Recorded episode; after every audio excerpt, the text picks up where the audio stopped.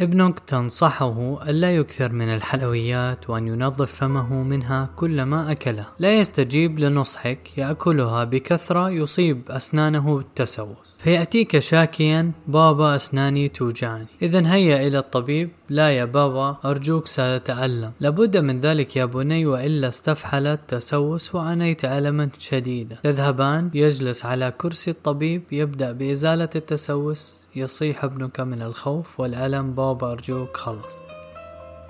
تنهره أنت. اسكت يا بابا. دع الطبيب يعالجك يعود الطبيب للعلاج. يسكت ابنك ثم يصيح بابا خلص بكفي. تنهره بحزم.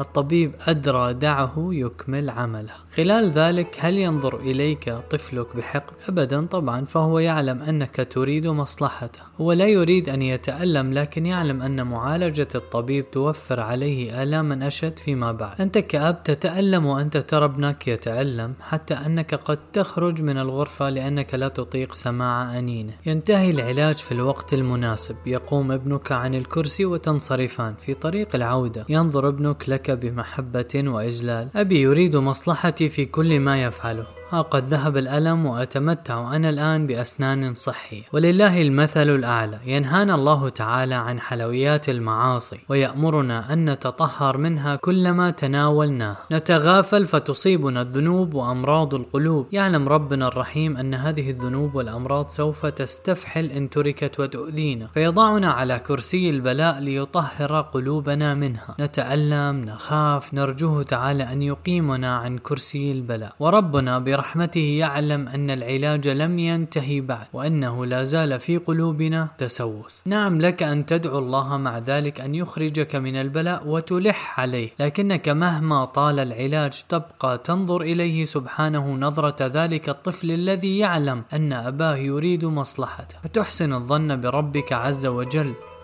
وتوقن أن اختياره لك خير من اختيارك لنفسك. ولا يمكن للحظة أن تسيء الظن به بل تبقى ترجوه وتحبه. مهم جدا أن تعلم. الله تعالى لا يحب أن يراك تتألم لكن يحب أن يراك تتطهر لأنه تعالى يعلم خطر الذنوب وأمراض القلوب عليك. فإن تعرضت لبلاء فاعلم أن الله أراد أن يطهرك. ارجه أن يفرج عنك لكن طوال بقائك في بلائك أحسن الظن بربك وازدد له حبا. فهو سبحانه أرحم بك منك بنفسك.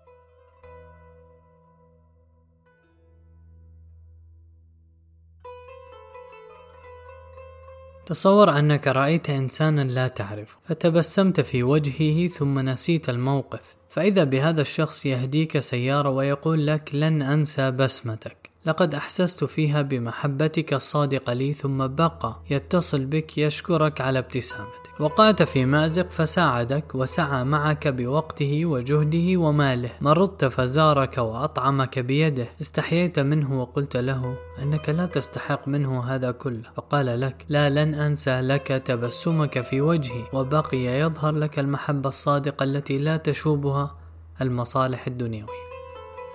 ماذا تسمي إنسانا كهذا؟ ودود؟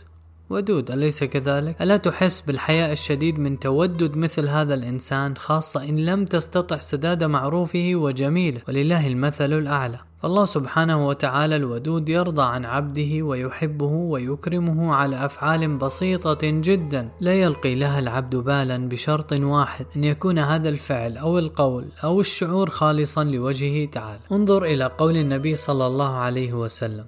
إن أحدكم ليتكلم بالكلمة من رضوان الله ما يظن أن تبلغ ما بلغت فيكتب الله له بها رضوانه إلى يوم يلقى كلمة لعل العبد نسيها وما تصور أن تبلغ هذا المبلغ عند الله. لكنه تعالى يرضى بها عن العبد إلى الأبد لأنه الودود. في الحديث الذي رواه الإمام مسلم لقد رأيت رجلا يتقلب في الجنة. في شجرة قطعها من ظهر الطريق. كانت تؤذي الناس. عمل بسيط. لكننا نتعامل مع الودود سبحانه وتعالى. الله تعالى يضاعف الحسنة إلى عشرة أمثالها إلى سبعمائة ضعف إلى أضعاف كثيرة لأنه الودود. دموع تنزل منك في لحظة تأملت فيها لطف الله وكرم الله وعظمته وحلمه. دموع يظللك الله بها في ظله ويحرم عينيك بها على النار لأنه تعالى الودود. ورجل ذكر الله خاليا ففاضت عيناه أو عينان لا تمسهم النار عين بكت من خشية الله وعين باتت تحرس في سبيل الله. في الحديث الذي رواه البخاري عن الرجل الذي أشفق على كلب فسقاه فشكر الله له فغفر له. أعمال بسيطة لكن الله يشكرها لأنه شكور. ويتودد إلينا إذا فعلناها لأنه الودود. أعوذ بالله من الشيطان الرجيم واستغفروا ربكم ثم توبوا إليه إن ربي رحيم ودود. قد يمحو لك جبالا من الخطايا ولا يبالي لكنه لا يمحو حسنة واحدة بلا سبب. إن الله لا يضيع أجر المحسنين لأنه الودود. في الحديث الذي رواه مسلم يقول الله تعالى من جاء بالحسنة فله عشر أمثالها وأزيد ومن جاء بالسيئة فجزاؤه سيئة مثلها أو أغفر. ومن تقرب مني شبرا تقربت منه ذراعا ومن تقرب مني ذراعا تقربت منه باعا. ومن أتاني يمشي أتيته هرولة ومن لقيني بقراب الأرض خطيئة لا يشرك بي شيئا لقيته بمثلها مغفرة. نعم لأنه تعالى الودود الذي يجعلك تستحي من الله تعالى مع كرمه وتودده أنك لا تستطيع نفعه تعالى بشيء لا تستطيع أن ترد جميلة. وفوق ذلك هو تعالى الذي وفقك بالعمل العبد يختار. صحيح لكن اختيارك الخير ما هو إلا بتوفيق الله لك فيوفقك لعمل الخير. الخير. ثم يثيبك على الخير الذي وفقك هو له. ثم الله إذا ابتلاك فصبرك أثابك على الصبر الذي وفقك هو له. يثيبك ثوابا عاجلا في الدنيا ولا بد ولو بنعيم القلب وأنسه. ثم يثيبك في الآخرة. ما هذا الكرم والود؟ لا عجب فهو تعالى الودود. في ثنايا البلايا رأيت من ربي عز وجل حلما ولطفا ورحمة ورأفة وكرما وسترا وإعانة أكثر مما تصورت. بحثت في ماضي وحاضري لأرى لماذا ينعم الله علي بهذا الشكل فلم أجد.